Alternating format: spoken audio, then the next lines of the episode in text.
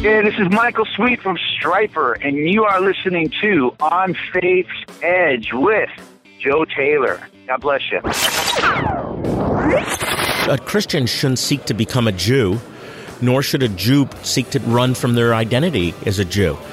The Jew should continue in their heritage, and the non Jew should continue in their heritage because we're one new man and God loves diversity. Hi, I am glad that you are here. This is episode 105 of On Faith's Edge. My name is Joe Taylor, recovering atheist and your servant in Jesus Christ. This is your place to hear conversations about God and living a life of faith in Jesus Christ. Thank you, Michael Sweet, for that introduction. Well, last week's conversation at onfaithsedge.com slash 104 with Michael certainly generated a lot of feedback mainly around the title of Stryper's most recent project. Listener Kurt Stone said, Sometimes people of faith can be frivolous and stupid. And Frank Wren said, Hearing the title of their album is just harsh on the ears. I understand what they meant, but Stryper didn't have to go there. Gosh, as as Christians, why do we care so much about things like this? That's a genuine question, not judgmental. I just really, really want to know. In James, it says, uh, pure religion is to look after orphans and widows. Titus says, uh, avoid foolish controversies. They're no good and useless.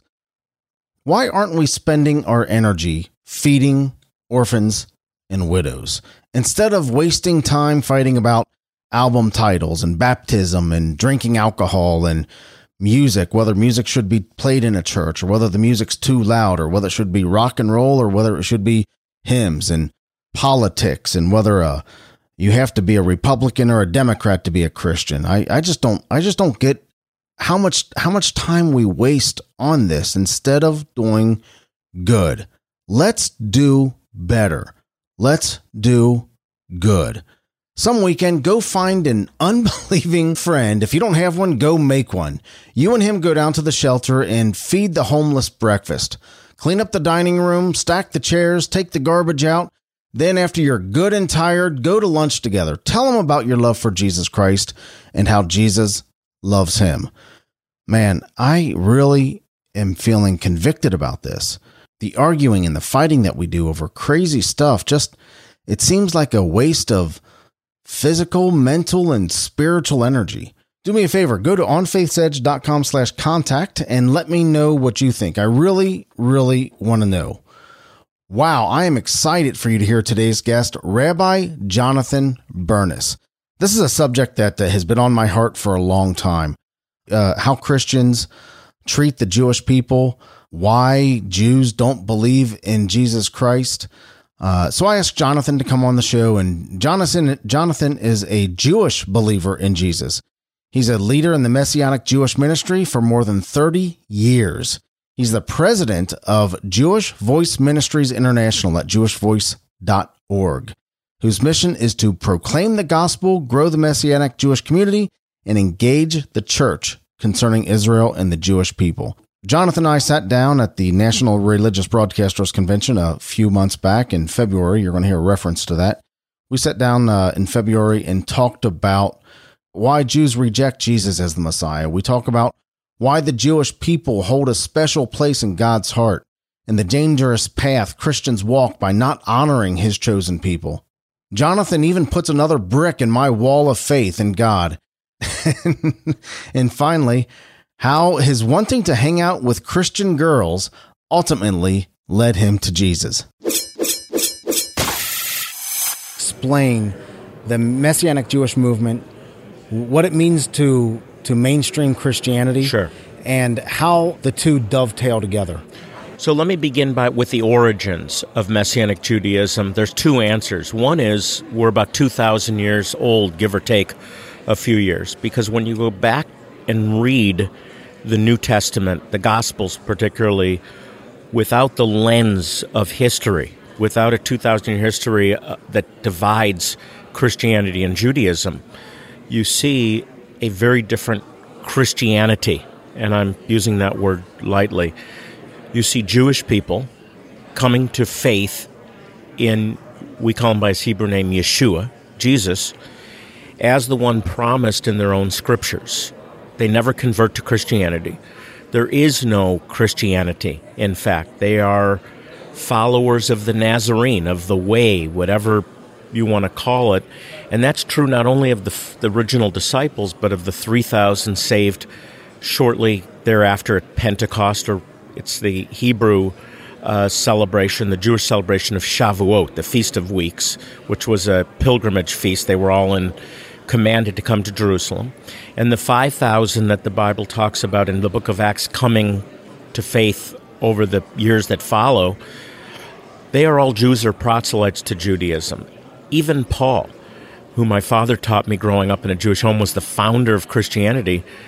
It turns out was an Orthodox Jewish rabbi who declares, "I've as the apostle to the Gentiles, I've never abandoned the traditions of my fathers. I've been faithful to the traditions of my fathers." So he kept his Jewish identity. Christianity is Christian is only mentioned three times in the New Testament, and much later on in history. So, the first answer is all of the first believers were Messianic Jews. They were Jews that had found the promised Messiah from their own scriptures. Second answer is uh, a later dating, post 1967, which we connect to the re- restoration of Jerusalem after the Six Day War and the outbreak of a revival called the Charismatic Renewal, in which hundreds of Jewish people came to faith in Christ and began to deal with the issue of being Jewish. Now, Joe, you need to understand, as someone raised in a Jewish home, I didn't have a strong faith in God, but I had a very strong faith in my identity. I was born Jewish. I was taught that I would die a Jew, that being Jewish meant something, although it didn't necessarily have to connect to God. It was about the preservation of the Jewish people. And so these young Jewish believers in Jesus began to deal with that, and Messianic Judaism emerged out of that. We are a movement, now a denomination, 45 years later, of Jews who believe that Jesus is our promised Messiah, promised in many Old Testament scriptures written hundreds of years before Jesus was ever born, but we don't believe we've converted to another religion. We're still Jews, as those first century followers of Christ were Jews. And so we retain the celebration of the feasts of Leviticus 23, you know, the cycle of, of our feasts, Shabbat. Um, many keep the biblical dietary laws because we understand that this is our heritage and it's not ex- it's not something we have to give up to embrace Jesus, Yeshua, as our Messiah. And many who aren't Jewish have now joined our congregations, and we have congregations all over the world now, hundreds of them. Uh, it's a growing uh, movement, and it's just a different understanding of who Jesus was and is, and what he taught. It's it's it's it's not um, it's not heretical to mainstream Christian views. It just gives a place for Jewish identity. Let me just say something else, Joe. If, the, if you in Acts chapter 15, um, there was a council, the Jerusalem Council, and the big debate, and it was I can tell you because I know a lot of of most of my friends are Jewish and a lot are Israelis. There was a lot of arguing, a lot of yelling. It was it was a hotly debated issue. What do, do we do with Gentiles? those who are not Jewish that have now embraced our Messiah? And the answer was we don't make them become Jews. They've been given salvation. They found salvation through our Messiah, through the God of Abraham, Isaac, and Jacob, and the Messiah he sent for us. We don't want to force them to be Jewish. Today, it's completely reversed. What do we do with Jews who want to retain their identity as Jews and believe in their Messiah? And um, that's what we're still dealing with today. Is observing the Jewish traditions critical to the Messianic Jewish movement? Yeah, so we're not legalistic. We're not, we don't, there's a few that are quite orthodox, but we have a very wide range. Just like the, if you look at Judaism, there's a wide range, a wide spectrum of, of adherents. Same in Christianity, from more liberal to very fundamentalist. But I think that we are unified by understanding that the, the feasts of the holidays of Judaism have incredible value uh, for us today as followers of Jesus because they were road signs that pointed to him, like Passover, uh, where we remember the exodus out of Egypt and the Passover lamb that was sacrificed. Well, Jesus is the Passover lamb. It's revealed in the New Covenant, in particular the book of John, that he is the Lamb of God who takes away the sins of the world. Joe, what does that mean? You understand what it means when you go back to Exodus 12 and you look at the whole picture of the Passover lamb without spot, without blemish. That's talking about sin uh, in the prime of life that's sacrificed to cover the doorposts of the houses of the children of Israel so the angel of death would pass over. That's a picture of eternal life that Jesus brings us. So when he says in John, I'm the door, he's talking about the Passover door. All that comes to light. So this is a beautiful way to to deepen your faith as a Christian, to understand the connection between the Old and the New Testament and the Jewish holidays or the feasts of the Lord are part of that. So they're an important thing for, for Messianic Jews. Why don't Jews accept Jesus Christ? It seems that he has fulfilled the prophecies pretty clearly, fulfilled the prophecies of the Old Testament that point to the Messiah. Well, that's a, that's a great question. So you have to understand that we look at the prophecies with the hindsight of believing in the New Testament. So we're going back and we're seeing, of course, Isaiah 53 is talking about Jesus, despised and rejected, a man of sorrows who was led as a lamb to the slaughter. Or uh, we look at Daniel 9 where it talks about the Messiah being cut off, dying, but not for his own sins uh, and so on. Uh, Psalm 22. Jews have lived under a 2,000 year old decision set by the Pharisees, the rabbis of that day, that Jesus was not the Messiah. And so Judaism over the years evolved into a, into a um, reaction to Christian uh, evangelism proselytizing and defined Judaism as not believing in Jesus and then goes has gone back to texts that are connected with the Messiah but the Messiah's return. For example, Isaiah 11 talks about a, a, a kingdom of peace, a state of world peace where the wolf and the lamb are laying down together. The child is playing with a poisonous snake, snake, and they point to that and say, Jesus could not have been the Messiah because we don't have peace today in the world. They don't understand the concept of a, of a return. You know, they think that's made up. Well, Jesus wasn't the Messiah, so Christ, he didn't fulfill the prophecy, so Christians invented this idea that he had to come back. We have the revelation of the new covenant, which talks about him having to return again to complete the prophecies of the Messiah's redemption of the world. Now, interesting thing, the rabbis of old looked at these prophecies that portrayed the Messiah as a suffering servant who would be rejected and cut off, and the Messiah who would come as in victory, and they saw that they were contrary, so they said there must be two Messiahs. Messiah, the son of Joseph, who, like Joseph, would be imprisoned, betrayed by his brothers, and Messiah ben David, who, like King David, would be the great ruling king. They, were, they weren't that far off, Joe. It wasn't two Messiahs each coming one time, it was one Messiah that had to come twice.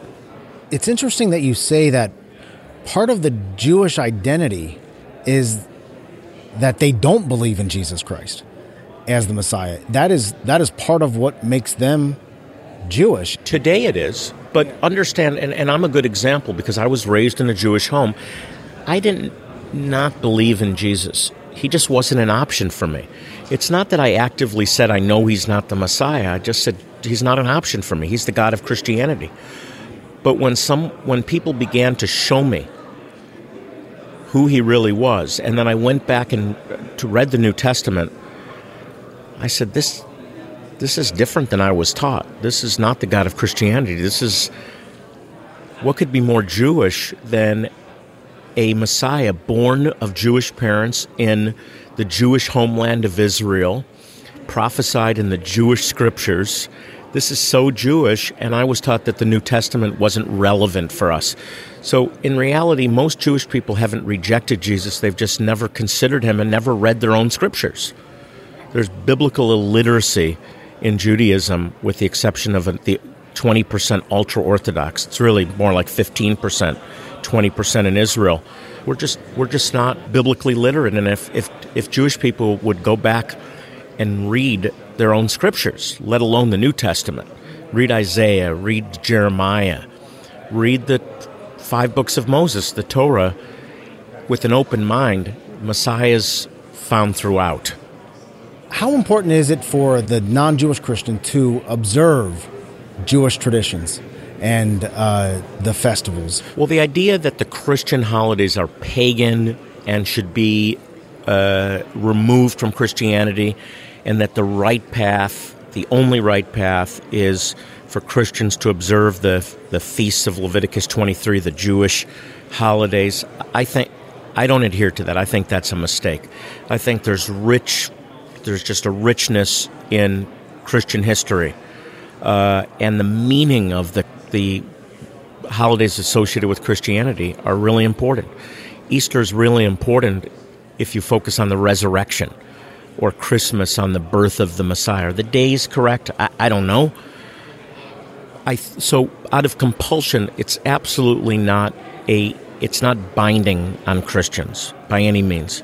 I think there's tremendous value in learning about the Jewish feasts, which I think are wider. They're the feasts of the Lord, and learning how Jesus is at the center of the Passover how Jesus connects with Rosh Hashanah, the Jewish New Year, Yom Teruah, the Feast of Trumpets, how, how he fulfills first fruits and the relationship between the New Testament and Pentecost.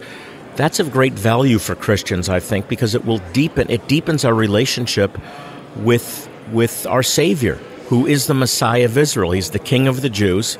He's the Lion of the tribe of Judah, and I think there's great great value, not only in learning about it, but actually having a Passover Seder and proclaiming uh, Christ as the Passover lamb without blemish, and how all of the different elements of the Seder have meaning for the, the follower of the new covenant, of the New Testament.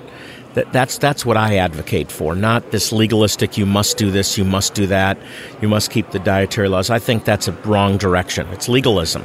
Yeah, and in fact, the New Testament speaks to that, talking about the Judaizers, those believers in, in Jesus, those Jewish believers in, in Jesus, who thought that the right path is for the Gentiles to first convert to Judaism and then become Christian. Sure, it's contrary to Act the Acts 15 decision that right. they, I believe they clearly heard from the Holy Spirit. So it was contrary to that.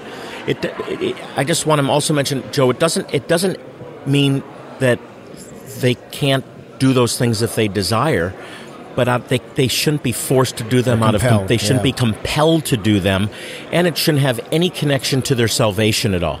Their salvation, their righteousness is through faith alone, by grace, through faith are we saved. That that's that's a key foundational understanding of the new covenant that Jesus died for us and purchased us, became unrighteous so that we might be made righteous. If you that plus nothing. So that's that's really important to point out that our righteousness is from him alone. But anyone who feels called by God to do those things, that's great and it can deepen our relationship with the Lord, but not compelled to do those things. And a Jew a, a, a Christian shouldn't seek to become a Jew, nor should a Jew seek to become to, to, to run from their identity as a Jew. I think the Bible's pretty clear that the Jews should continue in their heritage and the non Jews should continue in their heritage because we're one new man and God loves diversity. This is uh, February of 2018 as we're talking. We're coming up to Purim. I think it's appropriate to tell us a little bit about Purim. Yeah, great story. It's not a major Levitical holiday like the cycle of in the cycle of the year, but it's a it's a it's an um, an observance that we're commanded to keep from the book of Esther. It's a great little book that uh, tells the story of this uh, young girl an orphan who's raised by her Jewish uncle, and she's beautiful.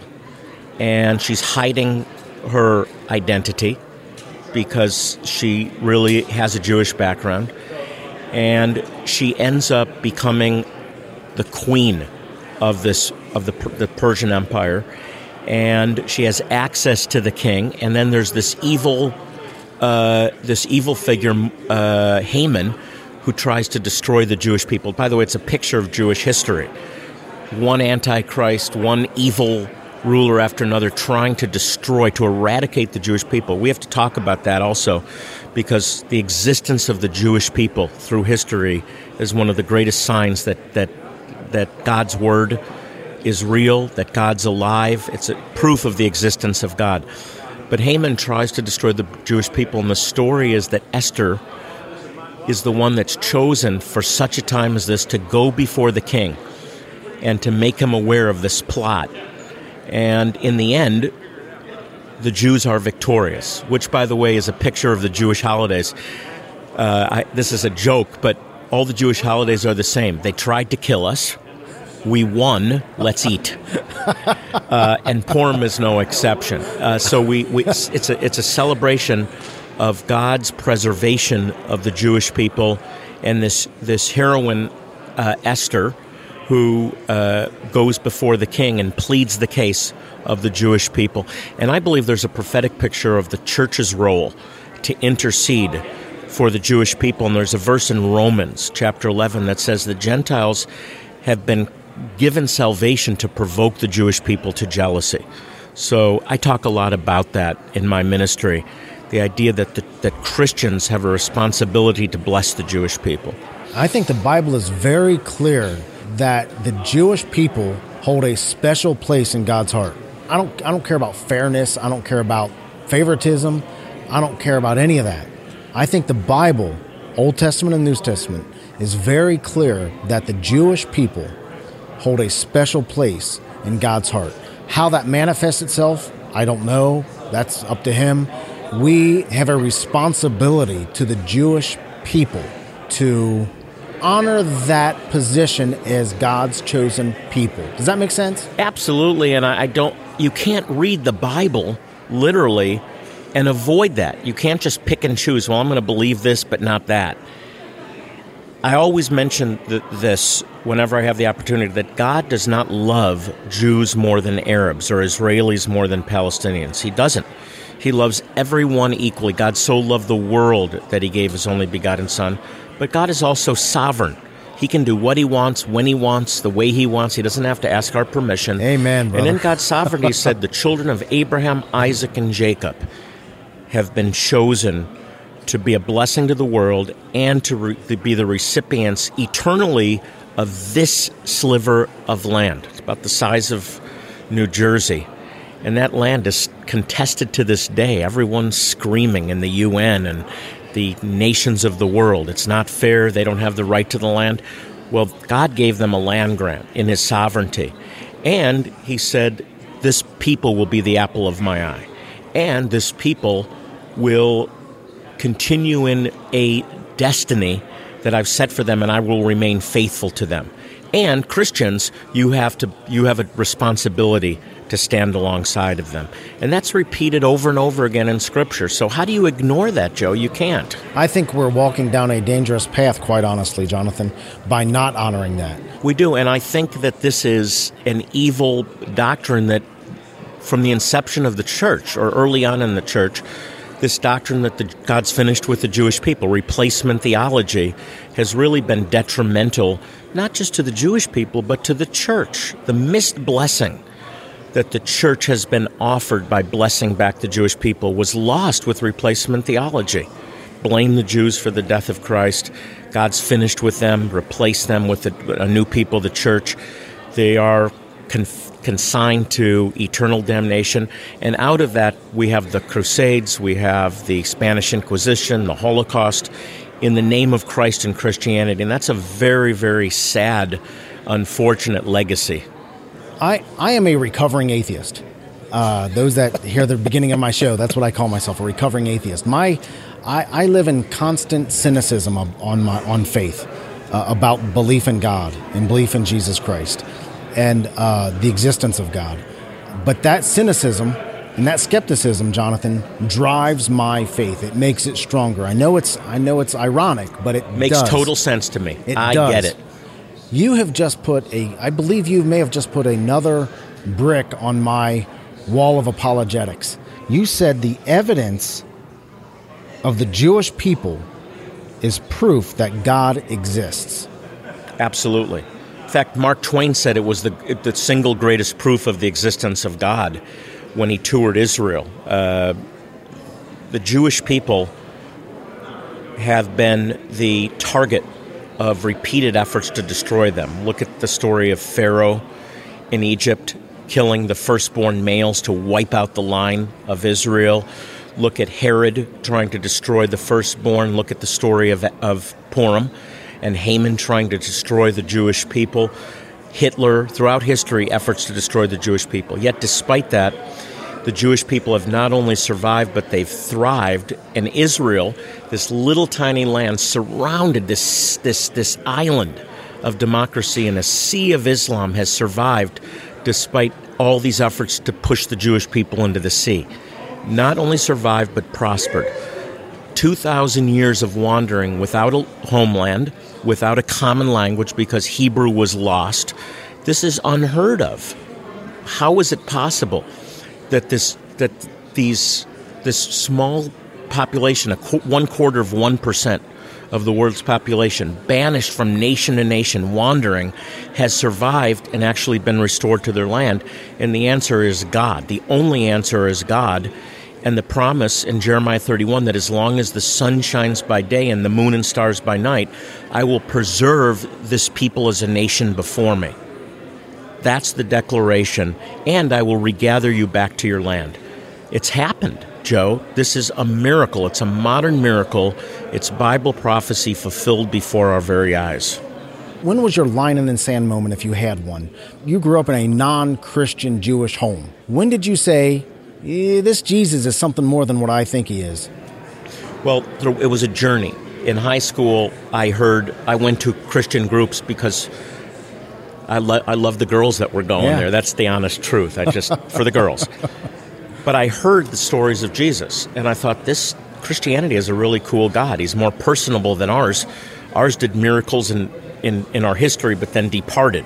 So that was th- th- Christian girls is a common theme. I just spoke with Daniel Roebuck. Christian girls. And, and, and he said the same thing. He said, Yeah. I started going to these groups because uh, I like the girls. Yes, and I married a beauty, by the way, from Brazil. Uh, so that was the, the those seeds were planted in my heart. But when I anyone tried to preach to me, I said I'm Jewish. So and they apologized. They were reinforcing my erroneous view that Jesus wasn't an option for me. But then in college, like the other kids of my era, I got involved in the craziest things. I was searching for God drugs and Hare Krishna and cults and the occult. The Bible says that Jewish people have a zeal for God but without knowledge. And so I was looking in all the wrong places until a girlfriend uh, became a believer and was completely transformed. And I was so compelled by the changes I saw with her, I went to her Bible study group. And then I began to read the New Testament. It was over. That's when I faced the reality that Jesus Christ was not the son of Mr. and Mrs. Christ, the God of Christianity, but the Messiah, my Messiah, Yeshua, and all of the first followers of Jesus were all like me, Jews that had, had encountered the one that our prophets spoke of, and then I started to find all my own all the prophecies in my own scriptures, and that's when my life changed. Finally, as we wrap up, what would you say to that person that is right on faith's edge, making that choice to believe or not to believe in God? I would say do what I did 38 years ago. Ask God to show you the truth, and He will. Just be honest and say, uh, if, if you're real, show me. And study the scriptures with an read the scriptures with an open mind. Just don't don't go into it with this preconceived idea that it's that it's not true. Read these prophecies and compare them with the revelation of the New Testament. Look at the textual support for the, the New Testament in particular, and you'll see that the evidences begin to add up. And so it, it takes more faith not to believe than to believe, in my opinion, Joe. I don't think we can say anything more than that. Jonathan Bernis, Messianic Jewish brother. God bless you, man. Thank you and for you coming keep on. up the good work. It's I really appreciate you. You too. Jonathan's website is jewishvoice.org. I'll put this link as well as his social media links in the show notes at onfaithsedge.com slash 105. That's onfaithsedge.com slash 105. If you want to interact with me, I am most active on Twitter at, at 4Joe Taylor. That's at F-O-R-J-O-E-T-A-Y-L-O-R at 4Joe Taylor. Or you can contact me at onfaithsedge.com slash contact. I love bringing you engaging conversations about faith. If this show brings value to you in any way whatsoever, would you consider using any of the Amazon links at onfaithsedge.com? We'll get a modest commission from the purchase, but it doesn't cost you a penny more and it helps us keep the show running. Well, that'll wrap up today's show. Thank you to Rabbi Jonathan Bernis, and thank you for listening. You mean a lot to me, and you mean a lot to this show. Remember, God is real, He loves you, and so do I. God bless. Thank you for listening to On Faith's Edge. You can subscribe to the show via iTunes, Stitcher Internet Radio, or your favorite podcast app on Android, Apple, or Windows devices. To reach out to Joe or leave comments about the show, visit onfaithsedge.com. You're important to us, and we would love to hear from you.